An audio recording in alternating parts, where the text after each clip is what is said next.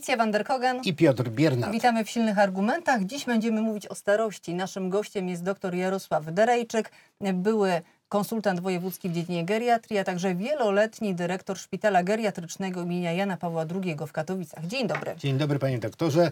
Dzień dobry, co takiego witam, jest witam, w geriatrii, że można jej poświęcić ponad czterdzieści lat swojego lekarskiego życia? No to prawda, że to kawałek czasu. Nim odpowiem, powiem, że ucieszę się z tego spotkania podwójnie, dlatego że moi pacjenci często do mnie mówili, to pan jest geriatrą, nie może być za młody.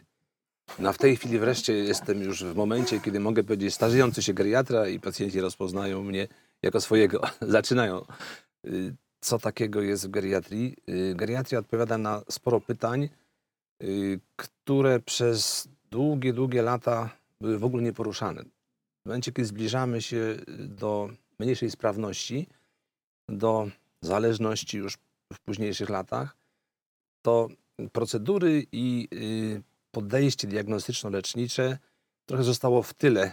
Mówię o dwudziestym wieku. Natomiast w dwudziestym pierwszym wieku na szczęście przyspiesza i zbliżamy się do tego podejścia, o którym no ja lubiłem słuchać już czterdzieści parę lat temu. A to jest pasjon, pasja w pewnym momencie? Co takiego tak, myślę, jest dziwnego? Geriatria do tego momentu była dla pasjonatów. To, to, to była dziedzina medycyny, którą do stu lat temu wymyślił austriacki lekarz, który wyemigrował do Nowego Jorku i tam zaproponował to, tą nazwę geriatria jako część medycyny zajmującą się chorobami wieku podeszłego. W dwa tysiące czternastym roku, tak jak pan powiedział, tych pasjonatów geriatrii było zaledwie trzysta dwadzieścia jeden w Polsce. Dziś mamy ich około pięćset.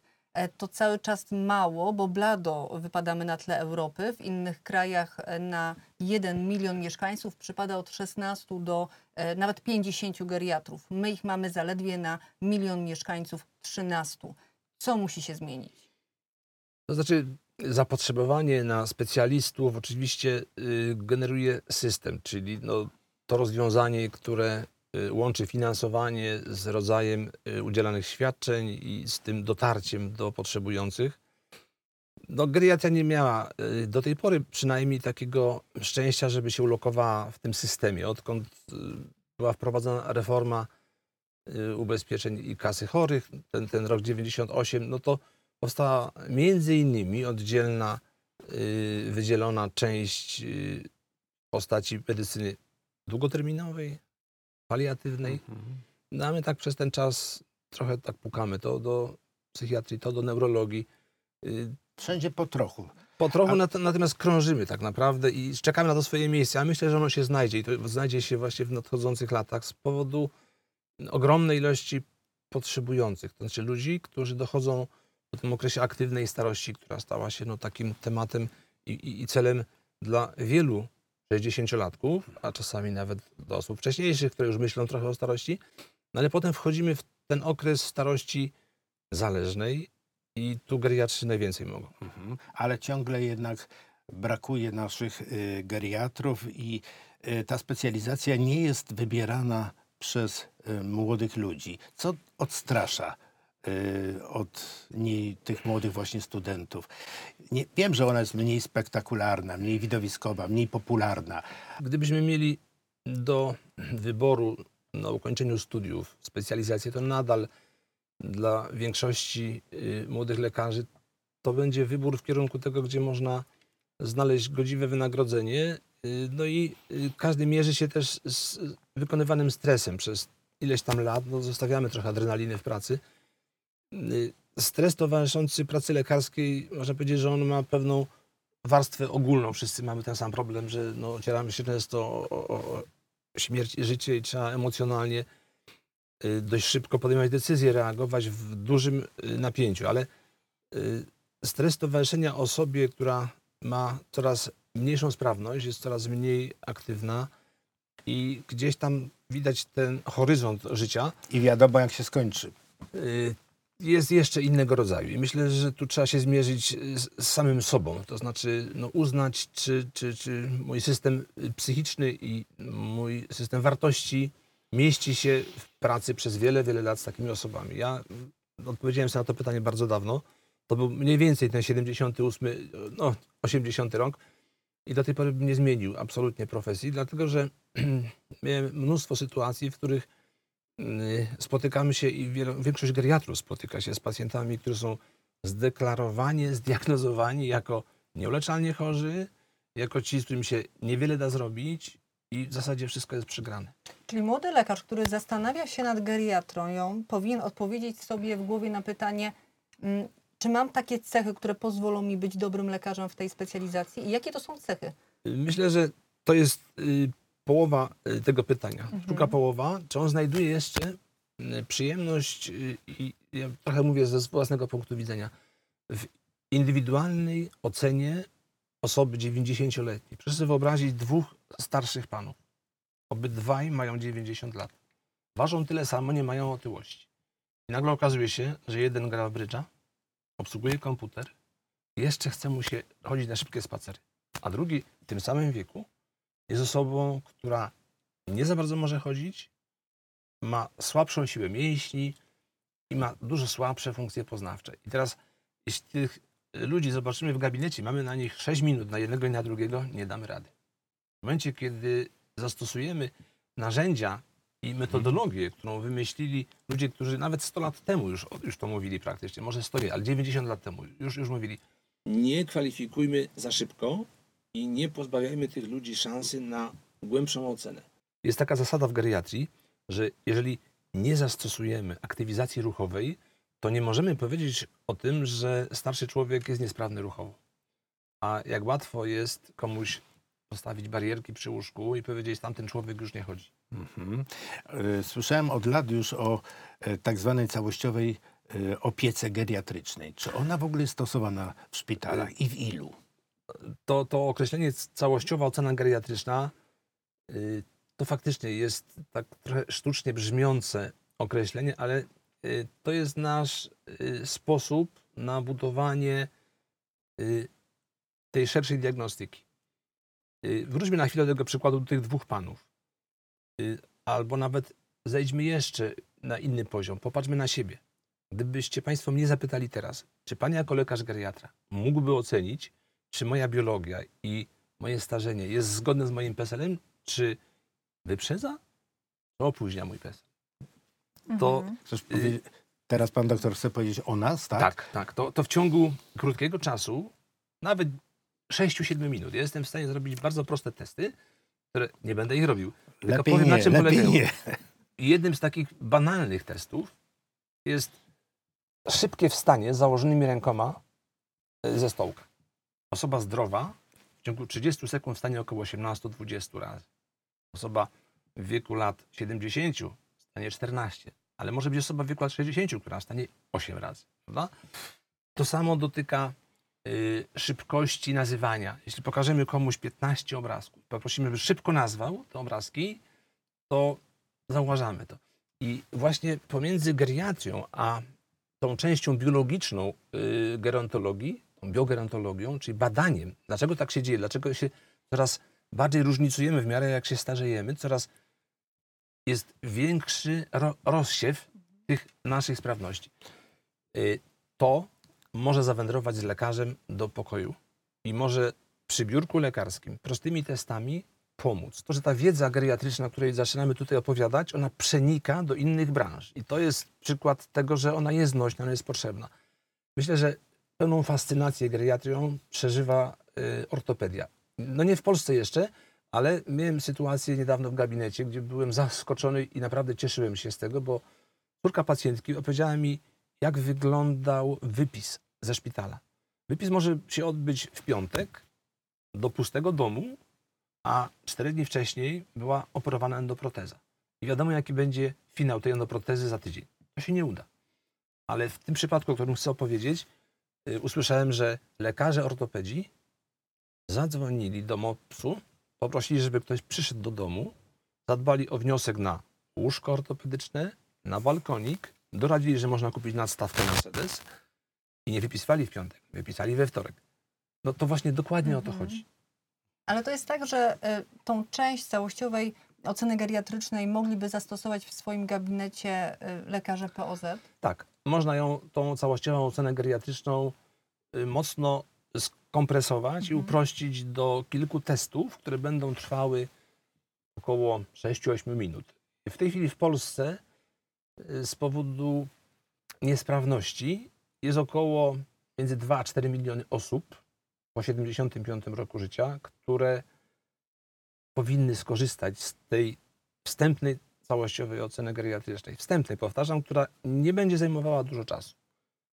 I niestety no, tego się na razie nie robi, natomiast w tym kierunku podążają niektóre rozwiązania prawne. Mamy ustawę o Centrach Zdrowia siedemdziesiąt pięć plus, gdzie zapisana jest współpraca lekarza P O Z-u z y, oddziałami geriatrycznymi, ale również z poradniami geriatrycznymi, które będą przywrócone do szpitali powiatowych, gdzie powstaną Centra Zdrowia siedemdziesiąt pięć plus. Ja się z tego no, bardzo cieszę. Teoretycznie jest wszystko w porządku. Z przyjemnością słucham o tych przykładach, ale w praktyce to bywa różnie. Tak myślę nawet, że współczesna medycyna potrafi przedłużyć życie, ale nie ma tych instrumentów, które by podnosiły jakość tego życia starszego. A nie, w niektórych gabinetach lekarskich wręcz yy, można usłyszeć, że jest pan za stary, żeby leczyć. No, cenna uwaga, yy, bolesna na pewno, ale zjawisko ageizmu, czyli dyskryminacji z powodu wieku jest znane. Ono jest yy, tłumaczone wieloma yy, czynnikami, ale jednym z podstawowych jest nasz wewnętrzny strach i reakcja wypierania tego, że my też kiedyś będziemy starzy, kiedyś nas dotkną choroby, które spowodują, że będziemy mniej sprawni. Raczej staramy się myśleć w takich kategoriach, że będziemy długo, długo, długo, długo sprawni. No to jest oczywiście trochę kamień filozoficzny, dlatego że w starości musimy się nauczyć oddzielać tego, co się udało zrobić. To jest absolutny postęp cywilizacyjny, że żyjemy coraz dłużej i walczymy o to, żeby ta faza sprawności w starzeniu była jak najdłuższa. Ale my kompresujemy te lata niesprawności, ale ich nie jesteśmy w stanie zlikwidować. One będą. Dlatego w geriatrii to patrzenie jest trochę szersze. Natomiast co do tego zjawiska ageizmu, o którym pan redaktor mówi, ono myślę, że jest do takich właśnie dyskusji, które będą miały pewien, pewien ciężar gatunkowy edukacji, żeby jednak pokazywać i w mediach społecznościowych, i mówić o tym. Widzimy te kampanie, które no, pokazują stare twarze na okładkach gazet. Myślę, że najbardziej y, wyhamowuje to, ten, ten ageizm, tą dyskryminację, y, przemysł i rynki. Jasne. Ludzie sześćdziesiąt, sześćdziesiąt pięć plus są konsumentami i tak dalej, i tak dalej. Ale jeśli przyjdzie choroba, to muszą mhm. się mieć gdzie leczyć. I teraz e, wydaje się, że oddział geriatryczny w każdym szpitalu powiatowym mógłby być dobrym rozwiązaniem, dlatego że ten pacjent zostanie kompleksowo zabezpieczony w tym oddziale. Nie ma tutaj prawdopodobieństwa, że on za tydzień, za dwa trafi na kolejną hospitalizację. Rozumiem, że jest szansa, że to się zdarzy, tak? Że taki oddział geriatryczny będzie w każdym szpitalu powiatowym, bo my mówimy o wielu dobrych rzeczach, ale póki co nie ma przestrzeni, żeby one się urealniły. Ja myślę, że to, że pojawiają się te legislacyjne podstawy do takich centrów zdrowia siedemdziesiąt pięć plus i do tej lokacji geriatrii w systemie mhm. wreszcie, to tak. Natomiast jeśli chodzi o to podejście do diagnozowania, leczenia osób starszych z udziałem geriatrów, no to na pewno jest kwestia najbliższych dwudziestu lat, ponieważ nie uciekniemy od rozwoju geriatrii, ponieważ on się po prostu opłaca i to jest to rozwiązanie, które wnosi oczekiwaną jakość i tak powiedziałem, lekarze zauważają. Oprócz ortopedów, yy, drugą branżą medyczną, która zauważa potrzebę yy, standardu geriatrycznego na oddziale są onkolodzy, yy, ponieważ te procedury są drogie. Procedury zabiegowe, gdzie wprowadzamy stenty, implanty, yy, kapitalnie wydłużyły długość życia. No ale tak jak powiedziałem, no, mhm. jeśli wypiszemy pacjenta po operacji za dwadzieścia pięć tysięcy złotych, to może tak być, że samotność w domu i brak zaplanowania tego, co się wydarzy, spowoduje, że ta operacja będzie nieudana. Samo jest przed zabiegiem, przygotowanie pacjenta do zabiegu i to jest z kolei to przenikanie geriatrii do chirurgii. Takie mam teraz przemyślenie, że powinniśmy szkolić lekarzy wszystkich specjalizacji właśnie z tych podstaw geriatrii, żeby to było stosowane bardzo szeroko w każdej dziedzinie medycyny. Taką dokładnie tezę wprowadził do swojego programu wyborczego prezydent Clinton. Poszły ogromne pieniądze na edukację dużej ilości różnych grup zawodowych. Generalnie osób kontaktujących się z seniorami. To się bardzo opłaciło. Jeśli chodzi o, o, o tą wiedzę, która została zaabsorbowana przez środowisko medyczne, ona jeszcze jedną rzecz wnosi. Bo oprócz tego, że, że możemy się więcej dowiedzieć na nasz temat, to ludzie, którzy stykają się z tą biogerontologią, która jest kołem napędowym, a w dwudziestym pierwszym wieku to ona jest jak wielki wybuch. Ta ilość osiągnięć naukowych, które płyną z laboratoriów osób zajmujących się starzeniem, powoduje, że stawiamy coraz śmielsze pytania. A co będzie dalej? A jak możemy zmodyfikować to tempo starzenia, żeby trochę, trochę, trochę mm-hmm. było wolniejsze? Mm-hmm. Więc to jest taka ładna nakładka, że opłaci się uczyć biogerontologii, opłaci się uczyć geriatrii, bo one z sobą są nierozerwalnie związane i my zaczynamy rozumieć tych dwóch panów siedzących dziewięćdziesięcioletnich, dlaczego ten jeden pan wstaje szybko, a ten drugi wstaje wolno. A czy ktoś kiedyś skalkulował, czy geriatria jest droga? Czy się jest opłacalna? To jest tak prowokacyjne pytanie, że boję się na nie odpowiadać. Może posłużę się takim przykładem.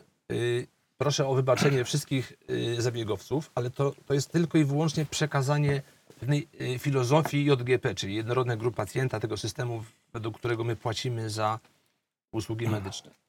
Jeśli wyobrazimy, wyobrazimy sobie usługę zabiegową, zróbmy ją za dwanaście tysięcy złotych. Nie mówię jaki oddział. Połowa z tego niech kosztuje implant, czy, czy, czy, czy proteza, albo co innego. Połowa z tych dwunastu to jest te sześć tysięcy, to jest na zespół. Sala operacyjna, sprzęt, sterylizacja, obie koszty stałe, sześć tysięcy złotych. A teraz zgadnijcie Państwo, ile kosztuje praca sześciu specjalistów albo osób przygotowanych do, do pracy z osobą starszą, które wykonują całościową ocenę geriatryczną. Tam mieliśmy sześć tysięcy, a tu mamy całościową ocenę. W procentach, no jak, jaki procent tej kwoty? Połowa? Gdybyście byli ministrem... pięćdziesiąt procent? trzy procent. trzy procent. sto pięćdziesiąt sześć złotych. Hmm. Od dwa tysiące jedenastego roku były podwyżki o złoty dziewięćdziesiąt co roku. Czyli to mit jest, że to jest mit. To jest mit. My nie mamy produktu, który by wycenił pracę zespołową, a w pracy z seniorami, szczególnie tymi, którzy są niesprawni, nie możemy posługiwać się peselem, bo jak powiedzieliśmy, są bardzo różnorodne osoby w różnym stanie, może tak. I ta różnorodność powinna być rozpoznana, głębokość deficytów i ilość pracy, którą trzeba zaplanować do wyciągnięcia takiego człowieka na wyższy poziom sprawności, musi być indywidualizowana do jego stanu. To jeszcze porozmawiamy może o lekarzach. Średnia wieku lekarzy temat, tak? To jest pięćdziesiąt lat. Nasz system stoi na dwóch nogach dzięki, na chwiejnych nogach, ale dzięki lekarzom, którzy już mają prawa emerytalne. Ich przy takim dobrym samopoczuciu może, nie wiem, w dobrym zdrowiu może trzyma praca. Czy to w ogóle jest możliwe? Niektórzy pracują do końca życia. A powinni odpocząć. Nie. Myślę, że nie odpoczywajmy. Jeśli chodzi o używanie głowy, no to, to tego centralnego y, komputera naszej aktywności i, i y, miejsca, gdzie też szukamy dobrostanu psychicznego. Jeśli mamy pracę, która nas satysfakcjonuje, jesteśmy w niej y, szczęśliwi, sprawni i daje nam satysfakcję, to nie gaźmy tej pracy, przedłużajmy ją tak długo, jak się da. Ja miałem przyjemność pracować z lekarzami, którzy w wieku lat osiemdziesięciu kilku y, pracowali i nadal pracują y, w poradniach, y, w oddziałach szpitalnych. Y, znajdują kapitalną pomoc ze strony młodych pielęgniarek, pomagają mi uczyć się programu y, obsługującego y, procedury medyczne. To, to jest budujące. Y, natomiast jest taki moment, w którym y, ktoś powinien doradzić też osobie starszej, jeśli ona sama tego nie zauważa, y, kiedy zrobić krok do tyłu.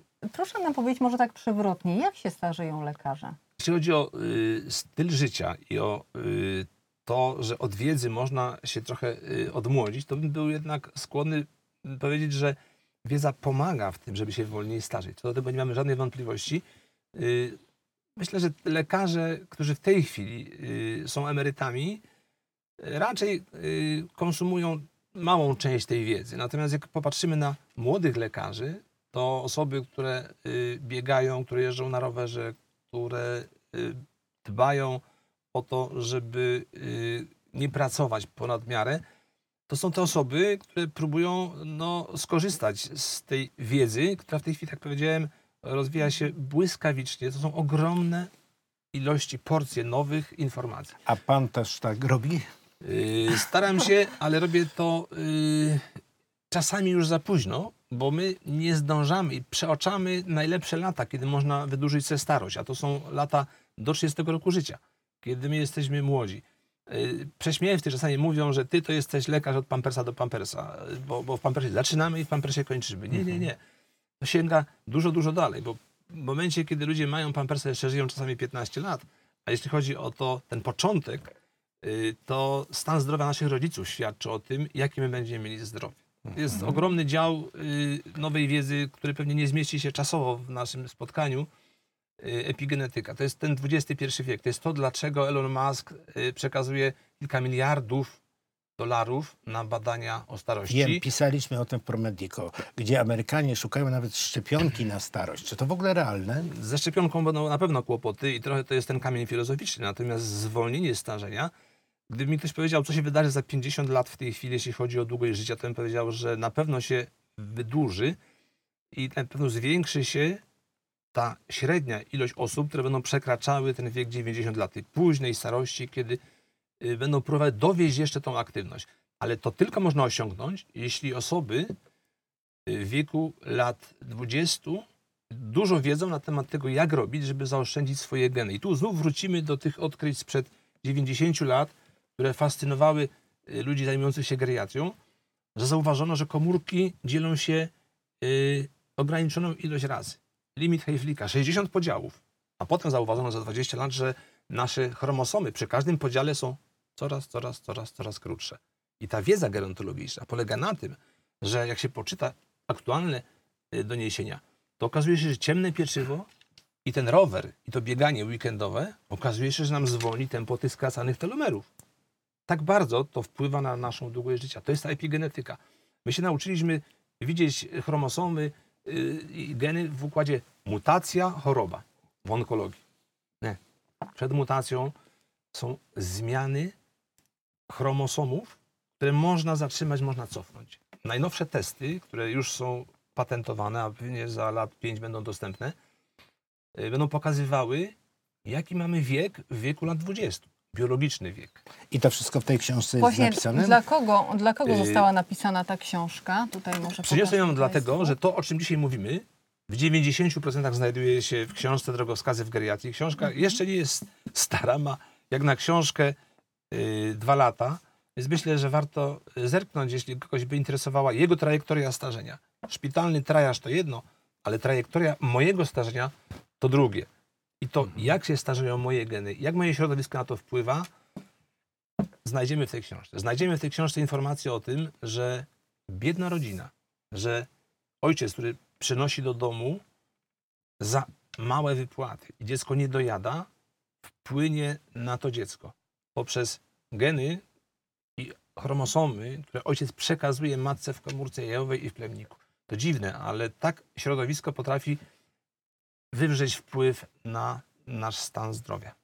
Niezwykle interesujące jest to, o tym, o czym pan powiedział. Ja przed naszą rozmową miałam jeszcze takie wrażenie, że może dlatego geriatria jest rzadko wybierana przez młodych lekarzy, bo w niej trudno o sukces. A po tych dwudziestu minutach mam wrażenie, że my jesteśmy przed jakimś olbrzymim sukcesem tej właśnie dziedziny. Ale to też jest możliwe dzięki temu, że korzystamy z nowych technologii informatycznych. W tej chwili, jak państwo wiecie, no dokładnie rok temu zakończyło się osiemnastoletnie badanie ludzkiego genomu. To są badania, które przy okazji wniosły właśnie ten wpływ czynników środowiskowych, które wyciskają na nas to, jak będzie wyglądało nasze starzenie. I myślę, że to, to są takie czynniki, które przyspieszą rozwój geriatrii i gerontologii. Miałem przyjemność, powiem jeszcze na, na koniec, miałem przyjemność leczyć najstarszą Polkę, która już niestety nie żyje, panią Teklę Iłniewicz. I często myśleliśmy lat temu dwadzieścia trzydzieści, że to właśnie trzeba mieć jakiś gen albo kilka genów, które spowodują, że będziemy osiągali y, długie życie w sprawności. Y, Osoby, które żyją powyżej stu dziesięciu lat, super stulatkowie, to też jest grupa ludzi, która za niedługo w Polsce to będzie około kilku tysięcy, trzech tysięcy osób. Oni, oni mają specyficzne geny, ale to nie są geny, które wymyśliła ewolucja. Ewolucja ona wymyśliła zupełnie inne geny. Geny, które mamy ewolucyjnie przekazane, służą temu, żebyśmy my przekazali życie. I w momencie, kiedy nasze dzieci osiągają zdolność do prokreacji, czyli mają swoje dwadzieścia lat, a my mamy swoje czterdzieści lat, to u nas przyspiesza się starzenie. No wtedy ewolucja mówi, państwu jeszcze dziękujemy. nie dziękujemy, ale zejście ze sceny jest w tamtą stronę. Okay. Może to był zły gest na koniec naszego Troszkę spotkania. na koniec. Dlaczego żyła i, i, i dlaczego tak długo żyła ta y, najstarsza Polka? To znaczy, może tym optymistycznym chociaż Tekla. akcentem to, zakończymy. To, to do, do, może faktycznie będzie to akcent optymistyczny, ponieważ y, pewne cechy długowieczności unoszą tych ludzi na powierzchni. Również w naszych relacjach społecznych jest coś, co się nazywa rezyliencja, czyli odporność na stres. I osoby starsze, ja to obserwuję już u wielu stulatków, mają genialny sposób układania relacji międzyludzkich. One funkcjonują trochę jak wieża Eiffla. Mimo swojej miłości do pra- prawnuczków i do całej rodziny, mają w sobie poczucie tego, że świat wokół musi pracować na nich, bo nie dadzą rady. I wykorzystują swoją inteligencję emocjonalną do tego, że z wszystkimi mają nie najgorsze relacje, są y, otwarci, potrafią y, być empatyczni, przywołują do siebie tych ludzi i jeszcze mają coś do ofiarowania i do dodania.